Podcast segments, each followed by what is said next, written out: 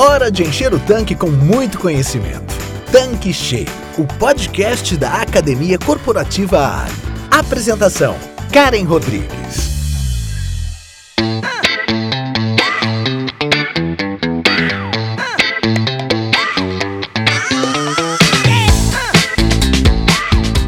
Olá, seja bem-vindo, seja bem-vinda aqui no nosso canal Tanque Cheio.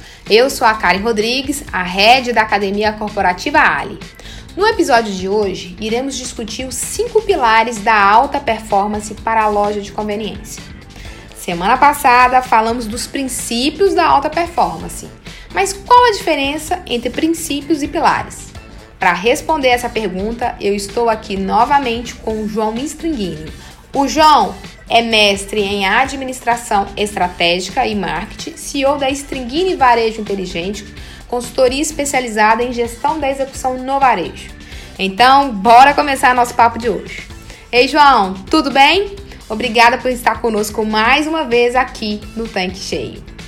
Olá, Karen, é um prazer estar aqui contigo. Agradeço mais uma vez por participar de mais um episódio do Tanque Cheio. Hoje a gente vai falar sobre os pilares da execução perfeita. E para quem não me conhece, o meu nome é João, eu faço parte da equipe da Stringini Varejo Inteligente e nós somos especialistas em gestão de execução de loja, ou seja, tudo aquilo que o nosso revendedor quer que aconteça lá no site, seja na pista, na loja na lubrificação, a gente tem metodologia e tecnologia para que isso se materialize. Toda essa nossa metodologia surgiu do ambiente de postos de combustíveis. Hoje nós já atuamos em segmentos de material de construção, segmento farma, mas muito daquilo que nós temos hoje como eh, mindset, como eh, cultura, conhecimento, metodologia surgiu de postos de combustíveis e de maneira que eu creio que a gente pode contribuir bastante aí com os nossos revendedores nos nossos episódios do tanque cheio. E hoje vamos tratar então dos cinco pilares da execução perfeita. Nós falamos nesses dias nos princípios da alta performance, que são os comportamentos, e os pilares da execução é a parte objetiva, concreta de como a gente deve monitorar isso dentro da nossa operação. João, quais são esses pilares da alta performance? Karen, para a execução perfeita, a gente trabalha com cinco pilares que a gente chama de gerente, atendimento, faturamento, execução de loja, execução da retaguarda. No nosso dia a dia, para a gente transformar isso mais interessante para as equipes de loja e para transmitir de uma maneira mais clara como trabalhar estes pilares, a gente chama o gerente de treinador, o atendimento de jogada ensaiada, as metas de vendas de ataque a execução de loja de assistência e a retaguarda, lá, as, as áreas de, de estoque, confinados, nós chamamos de aplicação tática. Isso é uma maneira bem prática, bem fácil da gente, para a equipe de loja, transmitir os conceitos que a gente precisa para eles fazerem uma boa execução e de saber e da importância de cada um desses pilares. Então, o gerente a gente chama ele de treinador. No futebol, o treinador é chave para o sucesso do time. Eu não tenho time bom com treinador ruim. Às vezes eu tenho um conjunto de craques lá, gente bastante qualificada, gente bastante boa, mas se o treinador não é bom, o time não performa. Então, o nosso primeiro pilar é o treinador. Não tem site bom, não tem pista, loja, lubrificação boa sem um bom gerente, ou seja, sem um bom treinador. O atendimento, que a gente chama de jogada ensaiada, é que a gente quer um padrão de atendimento. Por isso que nós chamamos de jogada ensaiada. Todos os nossos colaboradores, que a gente chama de jogador, eles precisam executar a mesma jogada ensaiada, ou seja, o mesmo padrão de, de atendimento para garantir uniformidade de marca, para a gente gerar força de marca. Então, esse é o nosso segundo pilar. O terceiro pilar, que é o principal objetivo do nosso negócio, é o ataque. Né? O ataque é para mim fazer o gol, que são as minhas vendas. Então, a gente chama esse pilar das vendas, das metas de vendas de ataque. O quarto pilar, que a gente chama de assistência, que é a execução de loja, ou seja, para mim fazer gol, eu preciso ter uma boa assistência. E por fim, a aplicação tática, né? Organização, conservação e limpeza. Meus jogadores, os meus colaboradores, eles têm que ter a aplicação tática para que o time, né, ande bem, vá para frente. Então essa linguagem que a gente adota nos nossos pilares ajuda muito a equipe de loja entender os conceitos que nós queremos aplicados em cada um dos nossos pilares. Porque falar uma linguagem de futebol para um brasileiro, mesmo que ele não goste de futebol, fica muito claro o que, que precisa ser feito, o que, que se espera do, do time. Então são esses os nossos cinco pilares. João, eu gostaria que você falasse um pouco melhor sobre esses pilares. Eu gostei da ideia e quero entender na prática. Como é que esse negócio do treinador, o primeiro pilar que você comentou? Cara, o primeiro pilar, o do treinador, ao nosso ver, ele é o mais importante. Como eu disse, não há time bom com um treinador ruim. Então nós trabalhamos o treinador. Como é que nós trabalhamos e sugerimos, né, trabalhar o pilar do treinador? com padrão. O que, que é padrão? Todos os gerentes de loja, todos os gerentes de pista, ou se eu tenho um gerente para o site inteiro, ele vai receber um padrão de atividade. Ou seja, todos os gerentes, vamos dizer, meu revendedor tem três lojas, meu revendedor tem quatro lojas, meu revendedor tem 50 postos. Todos os gerentes desses postos vão executar a mesma agenda de trabalho rigorosamente. Né? Todo mundo vai fazer as, as, mesmas atividades no primeiro turno, no segundo turno, todos vão fazer as mesmas atividades semanais, quinzenais, mensais. É assim que nós trabalhamos. Então nós temos um, vamos chamar assim, um checklist que determina para cada treinador ou para cada gerente as atividades que ele tem que fazer em cada um dos dias da semana e do mês. E a mesma agenda para todos os gerentes. Então, isso quando chega para os gerentes, para os nossos treinadores, dá uma assim, dá um, dá um impacto, porque eles estão acostumados a trabalhar cada um do seu jeito. Então, o que, que nós vemos aqui? Claro está que sempre um, um, um, gerente, um treinador, ele vai ter a última milha que ele vai colocar assim o seu toque especial, o seu jeito, no, no o refinamento da condução da equipe. Mas há uma agenda, há um checklist que deve ser feito rigorosamente igual por todos os gerentes. Alguns vão dizer, ah, mas isso ingessa a operação. Não. Nós temos com isso três benefícios. Número um, segurança psicológica. Número dois, domínio da operação pela empresa. E número três, incorporação de tecnologia. A segurança psicológica é a seguinte: nós temos claro o que, que tem que ser feito, o como deve ser feito por cada um dos nossos gerentes e dizemos para eles como eles devem fazer. De maneira que um gerente executando aquelas tarefas como nós determinamos, ele fica tranquilo e com o sentimento de que cumpriu a sua missão para com a empresa. Agora, se eu não tenho essa clareza e deixo para ele decidir como as coisas são feitas na operação, a frequência, o dia, se tudo é livre, o que, que acontece? Ele nunca está seguro se aquilo que ele está fazendo é o melhor porque uma hora vem o revendedor, ou uma hora vem o supervisor, vem um auditor e diz: Ah, mas isso não, não era para ser feito assim, isso poderia ser feito de tal maneira. Aí o revendedor diz: Não, isso não era para ser feito assim, poderia ser feito de tal maneira. Então, cada um que chegar lá pode ter uma superior a ele, ou superior ao responsável pela unidade, ele nunca vai estar certo. Agora, quando nós fazemos o regramento e deixamos bem claro o que esperamos dele que fazer e quando fazer, ele vai estar mais tranquilo, ele vai estar em paz. Se eventualmente alguém aparecer ali e achar que não deve ser feito daquela maneira, ele vai simplesmente dizer: então, tu consulta lá a nossa administração, porque é assim que eu fui orientado. Depois, o seguinte, né? Domínio da operação pela empresa. Os resultados vão depender de como nós executamos as coisas. E como é que eu vou saber se os meus resultados estão realmente corretos se eu não tenho domínio de como as coisas são feitas? O que, que é o mais comum hoje?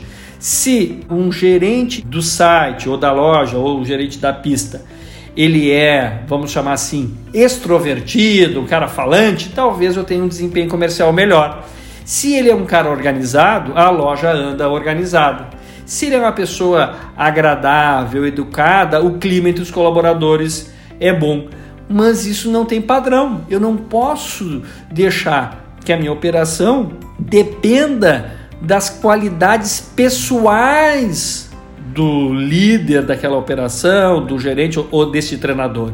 Eu preciso ter um padrão em todas as atividades que estabelece um patamar mínimo de funcionamento e que se os resultados não estão de acordo com o desejado, eu vou lá e mudo, altero as características das atividades. Então, a empresa precisa ter domínio da operação e eu vou ter só com este padrão nos meus gerentes. Outra questão, como eu falei ali, o terceiro fator é a incorporação de tecnologia. Hoje todos os nossos revendedores estão aí ansiosos por incorporar machine learning, novas ferramentas de tecnologia, de como me conectar com o shopper, de como aumentar minhas vendas, como controlar meu estoque, uma miríade, assim, uma infinidade de, de possibilidades. E ele quer incorporar tecnologia. E pessoal, o passo número um básico para incorporar tecnologia é o seguinte: é com padrão. Não há como incorporar tecnologia se não houver padrão. Se não tem padrão, não tem tecnologia. Vocês podem observar, onde tem tecnologia, tem padrão. Então, o primeiro passo que eu tenho que fazer na minha execução de loja é garantir o padrão do trabalho daquele que é o nosso ponto-chave, aquele que é o nosso principal instrumento de geração de resultados, que é o nosso treinador. Então, esse é o nosso primeiro pilar. E como é o padrão de atendimento? O padrão de atendimento, nosso pilar, a gente chama de jogada ensaiada. Então é o padrão de atendimento lá pelo nosso atendente na pista, pelo atendente do caixa, se tiver balcão, o lubrificador. E a gente então chama de jogada ensaiada porque tem uma grande preparação para que ocorra o atendimento primoroso. E o, como é que nós fazemos esse atendimento primoroso? Nós lançamos mão de uma série de recursos, mas o mais importante é a definição dos passos da jogada ensaiada, ou seja, os passos do atendimento. E aqui entra uma característica do nosso trabalho é a seguinte: os passos do atendimento são uma regra, tá? é dito para cada um dos nossos colaboradores, cada um dos passos que a gente quer que ele execute, porque é uma jogada ensaiada. E que, que palavra que ele inicia abordando o nosso motorista lá, ou seja dentro da, da na pista ou na loja, qual é a segunda frase, a terceira frase, como é que ele encerra, como é que ele oferece o produto, como é que ele se despede. É regra assim, sem nenhuma dificuldade de entendimento e sem nenhuma possibilidade ou assim, mínima variação. Para quê? Para que ele tenha de novo, da mesma forma que para o treinador lá ele tem a segurança psicológica, para os meus atendentes eu dou conforto psicológico. Ele sabe que se ele cumprir rigorosamente aquele padrão, ele está atendendo aos objetivos da companhia. Então a gente chama de passos do atendimento. Alguns dizem, bah, mas não vai ficar rígido. Muito antes, pelo contrário. Essa ideia de dar uma orientação, de dizer para a pessoa mais ou menos como é que ela faz, que ela pode ser criativa, isso é uma tortura para as pessoas, porque elas eu dou uma eu, eu transfiro uma responsabilidade tremenda para alguém que é uma pessoa às vezes humilde, que está ali trabalhando, né, corretamente, dedicada, mas é uma pessoa humilde, né? Porque quem está trabalhando na numa pista ali vendendo gasolina ou dentro de uma loja de conveniência são pessoas humildes. E eu preciso dar as coisas para eles bem direcionadas, porque senão fica muito pesado ele decidir como é que ele tem que atender. E se ele fica decidindo ali no dia a dia, ele, ele além de ter essa, essa insegurança psicológica, ele não tem condições para saber o que, que seria o melhor atendimento para a companhia e ainda por fim, cada um que aparecer lá vai dizer que ele está errado. Uma hora vai ser o gerente, uma hora vai ser o supervisor, uma hora vai ser o revendedor, outra hora vai ser o colega, porque ele nunca está certo. Eu preciso que essas pessoas tenham tranquilidade e saber por onde trilhar. Aí, em volta desses passos do atendimento, a gente também tem o nosso olheiro. O olheiro é o que o mercado chama aí de cliente oculto. O olheiro vai lá verificar se o nosso jogador está cumprindo com a jogada ensaiada. Então é com esta dinâmica e alguns componentes mais de treinamento, aí é o nosso segundo pilar de jogada ensaiada, que é o nosso, a garantia do padrão de atendimento das nossas equipes no posto de combustível. João, e o terceiro pilar, o ataque, as metas de vendas? Metas de venda, cara, que a gente chama de, de ataque, dentro dessa ideia de imaginar que o site lá é uma equipe de futebol, que a gente gamifica tudo. O ataque, as metas de vendas, é o tema que mais chama a atenção do nosso revendedor. Porque todo mundo quer vender mais, todo mundo quer buscar mais resultados. Falou em metas, pá, já brilha o olho do revendedor. Todo mundo também acha que trabalha bem no mercado sobre metas de venda, porque acha que é só determinar lá o quanto vai vender. Agora, de forma geral, aí no mercado a coisa é sofrível. Tem gente trabalhando bem, óbvio, mas na grande maioria trabalham muito mal. Porque a metas, definir as metas de venda não é só uma das etapas. E às vezes nós encontramos empresas que são boas de definir as metas, mas esquecem de distribuir, de comunicar e de acompanhar as metas de vendas. Então nós temos toda uma, uma metodologia para garantir que cada jogador, ou seja, que cada atendente, lubrificador, caixa, atendente de pista, né, busque o seu maior potencial. E para a gente conseguir extrair toda essa energia, todo esse potencial de vendas que tem dentro das nossas operações, nós trabalhamos né, fortemente desde a definição da meta, a distribuição, a comunicação e o acompanhamento das metas.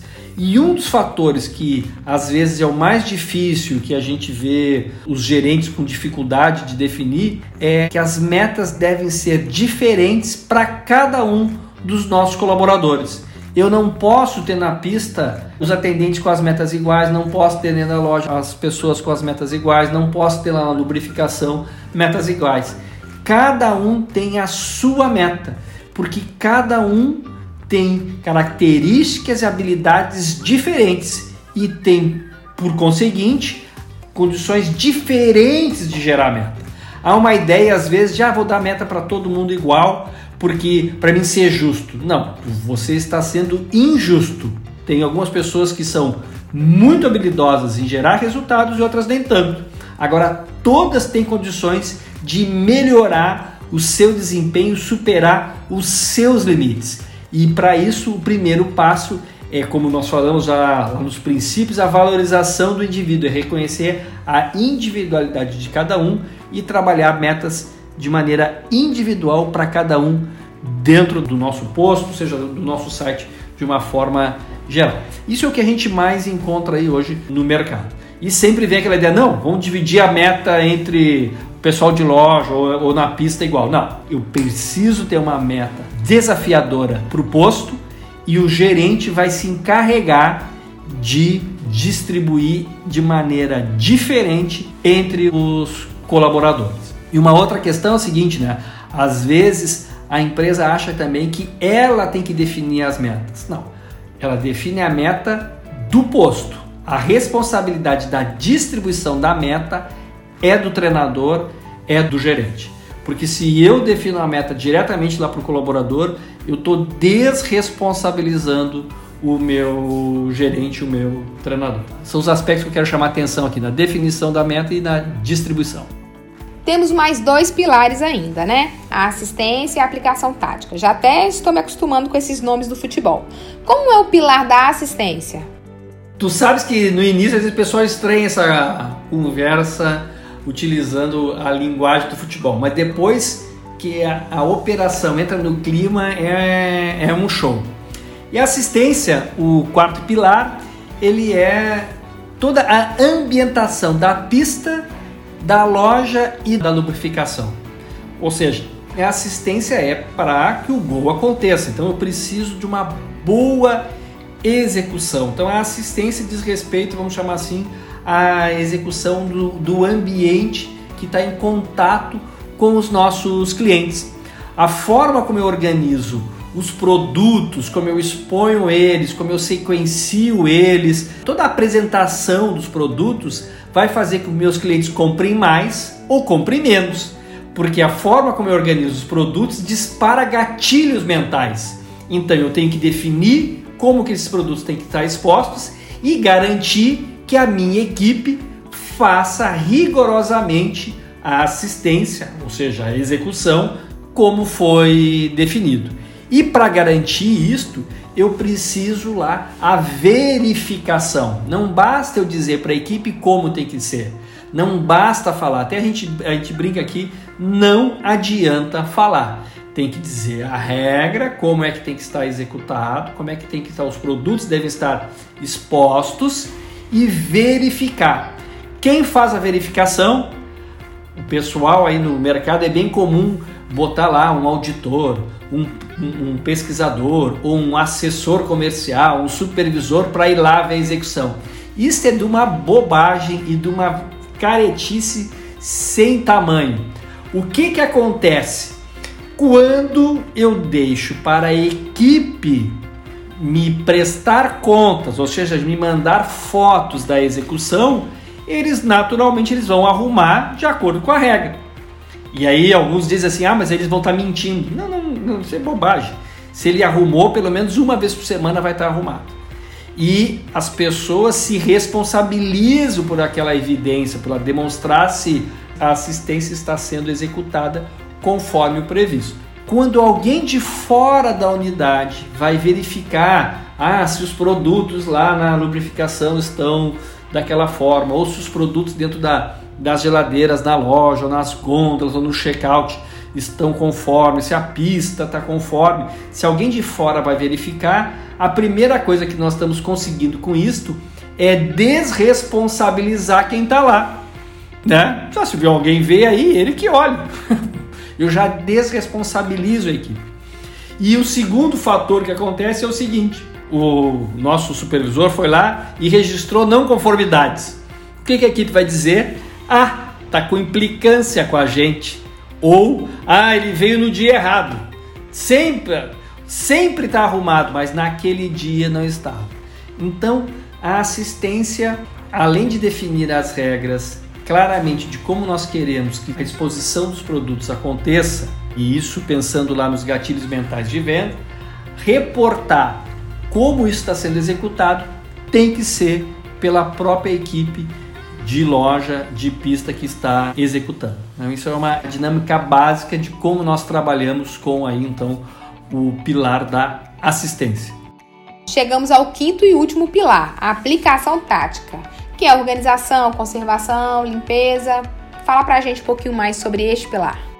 A aplicação tática é o pilar, né, ou seja, nós verificamos lá e, e faz, fazemos uma pontuação também dentro dos nossos projetos ele tem muita semelhança com a assistência no, no, no que diz respeito a, a gente deixar claro de como nós queremos que as coisas aconteçam na retaguarda.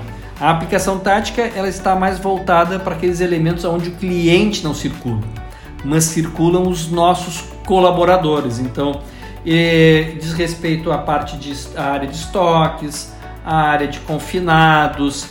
Eu posso ter lá o vestiário, o refeitório. Então são ambientes que mais estão em contato com os nossos colaboradores do que com os nossos clientes. Ele recebe, deve receber a mesma ou até uma atenção superior à que nós damos para assistência. Esse ambiente já ele tem bastante variações de um revendedor para outro, não precisa ter porque numa loja, os produtos, né, independente do revendedor, há uma lógica que deve ser seguida pensando no consumidor. E os nossos consumidores eles têm um padrão de, de, de, de funcionamento que acontece de maneira semelhante em qualquer loja. Agora nós estamos falando da aplicação tática que é a retaguarda, então pode ter diferenças significativas da forma dos nossos revendedores se organizar. Agora, o que queríamos chamar a atenção aqui? Estes ambientes devem ser melhor cuidados ou até mais cuidados do que os ambientes de loja. Aquelas coisas que eu quero que aconteça na loja precisam acontecer nos ambientes aonde o cliente não circula. Se eu quero uma loja limpa, os ambientes da retaguarda têm que ser limpos. Se eu quero uma loja bonita, os ambientes da retaguarda devem ser bonitos. Se eu quero uma coisa limpa e organizada na loja, tem que ser limpo e organizado na retaguarda. E isto às vezes nós pecamos aí. Nós entramos em alguns ambientes que chega a dar dó, né, quando o cliente não circula. Então assim, se nós não cuidarmos dos ambientes aonde circulam nossos colaboradores, por que, que eles cuidariam das nossas lojas? Então, esse é, uma, é, um, é um tema muito importante do que a gente chama de aplicação tática, que é o cuidado com a nossa operação e principalmente com os nossos colaboradores. E claro, aí também entram nos, nos, nossos controles, que a gente chama, ou seja, na busca de evidências e a gente tomar cuidado para ver se as coisas estão sendo feitas, as licenças, todas as nossas licenças que a gente precisa ter lá no posto, os nossos controles, os temas relacionados à qualidade, as informações para os colaboradores, tudo isso está encerrado dentro da aplicação tática. João, e como que se consegue monitorar esses pilares? Cara, é super possível. Nós hoje já trabalhamos com isto e é bem simples, tá? É através de respostas no, no app pelas equipes de loja e imagens, ou seja, evidência daquilo que eles fizeram. Agora, nós te sugerimos, ou sugerimos para o nosso revendedor, que ele se atente, se eventualmente ele for aplicar isso que nós estamos falando aqui. Primeiro, todos esses pilares têm um regramento muito claro. Porque se as coisas não estiverem claras, elas não vão funcionar. E uma maneira que nós sabemos se as coisas estão claras é muito simples tudo que ele quer que seja executado em loja, seja no pilar do gerente, da jogada ensaiada, das metas de vendas, do ataque, da assistência ou da aplicação tática, todos esses objetivos que ele quer alcançar devem ser transformadas em perguntas cuja resposta é sim ou não. Não pode ter outra possibilidade de, de resposta. Há mais ou menos, escalas de 1 a 5, escalas de atingiu, atingiu parcialmente, não atingiu, atingiu. As respostas para todas as avaliações em cada um desses pilares devem ser respostas de sim e não. Se eu não conseguir transformar na, o meu objetivo a ser alcançado na execução de loja, na retaguarda, ou no atendimento, ou nas, nas atividades do gerente e dos colaboradores, não está boa a orientação, não está clara. Eu tenho que transformar em resposta sim e não. Então, isso é, uma, é um ponto pacífico. E estas respostas elas devem ser dadas em ambientes adequados. O que, que eu chamo de ambientes adequados? Tem que ser em, em um app, tem que ser em um formulário. Uma coisa que hoje o pessoal usa muito é imagens enviadas por WhatsApp. Isso assim de uma estupidez. Porque o WhatsApp não é lugar para mandar. Primeiro, que se manda as fotos no WhatsApp, quem me garante que aquela foto é daquele dia, daquele lugar? Não tem garantia nenhuma. Põe uma foto de galeria ali e eu, eu envio. Segundo, receber uma foto aleatória de uma execução é também de uma perda de tempo sem tamanho. Eu tenho que ter regularidade para ver se as pessoas estão cumprindo regularmente. Outra coisa, não adianta ter foto de uma unidade e não ter de outra. Foto de uma pessoa e de outra com ângulos diferentes. Então, as ferramentas que se colocam para nós no dia a dia, às vezes o pessoal começa a usar errado, ao invés de elas beneficiar a operação, elas prejudicam. Eu tenho que conseguir transformar esses meus pilares, como eu quero que funcione, ou seja, executado, em respostas de sim e não.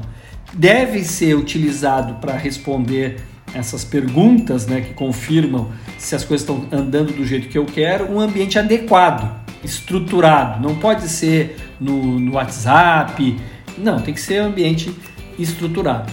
E a frequência, né? Eu tenho que ter o mínimo que eu tenho que avaliar uma operação é, é semanal. É, tem que, semanalmente as coisas têm que estar sendo verificadas. Se foi para o mensal ou mais do que isso, não perca seu tempo, porque vai ser só para auto-engano. Eu acho que estou fazendo, mas não está fazendo nada. Isso seria a minha, a minha sugestão no que diz respeito a, ao monitorar. E uma outra coisa interessante é o seguinte: desses checklists, eu aposto que os nossos revendedores já devem ter checklist sendo aplicados. Provavelmente esses checklists deveriam ser revisitados. Um exemplo se eu colocar uma pergunta lá, simples do formulário, o equipamento XPTO, o checkout ou a geladeira possui rupturas? Isso é uma pergunta boa ou uma pergunta ruim? O que, é que tu acha? Hein, Karen? A, a geladeira de refrigerantes possui ruptura? É uma pergunta boa ou uma pergunta ruim? É uma pergunta ruim. O que, que acontece? Quando tu pergunta se possui rupturas, sim ou não, este equipamento, se ele tiver ruptura, se estiver faltando produtos, a resposta vai ser sim. Ou seja, tu tem uma resposta sim, que geralmente é para coisa positiva, para uma coisa que tu não queres. Eu preciso então ter um formulários com perguntas que todas as respostas não sejam para coisas negativas e todas as respostas sim sejam para respostas positivas das coisas como eu quero que funcione. Para quê? Para mim dar um direcionamento na minha equipe de que quando ele vê um não, ele sabe que tem que tomar uma providência. Quando ele vê um sim, ele fica confortado. Neste nosso caso, a resposta sim é que o equipamento está faltando produto. Ou seja, aquilo que eu não quero que aconteça tem um sim. E eu preciso então nos meus checklists para todas as perguntas, tudo, todos os sim apontando para a coisa que eu quero que aconteça e todos os não para coisas que eu quero que não aconteça. Porque isso eu simplifico a minha operação, eu crio conforto psicológico, eu, eu, eu crio né, um ambiente de tranquilidade e de funcionamento do cérebro correto. Porque hoje tem sim para coisa que eu não quero, sim para coisa que eu quero, não para coisa que eu quero, não para coisa que eu não quero. É uma confusão dos diabos. e aí os caras dizem, pá, mas não funciona, mas é óbvio que não vai funcionar. Tá tudo errado. Essa é uma dica aí. É, espero que tu concorde com o pessoal que esteja nos ouvindo aí também. João, Quais são as dicas para as nossas equipes desenvolverem os cinco pilares da alta performance, que é o tema do nosso conteúdo? Olha, se a gente fosse escolher uma dica, uma dica final para o revendedor, é o seguinte: é registrar como ele quer que as coisas sejam feitas. Né? É ter manual de execução para tudo.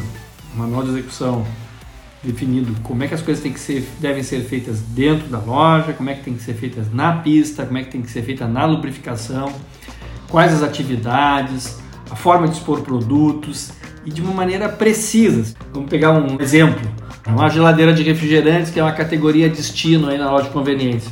Poxa, que produtos estão na primeira prateleira, que produtos estão na segunda, na terceira, na quarta, na quinta. Simples assim. Tem que dizer. Eu não posso deixar que essas coisas sejam decididas no dia a dia pelas equipes de loja e de pista.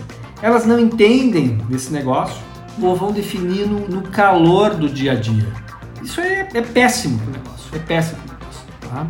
E eu não consigo nunca saber se as coisas estão sendo feitas, se estão... Então assim, a dica é, registra como quer e verifica se está sendo feito. Simples assim.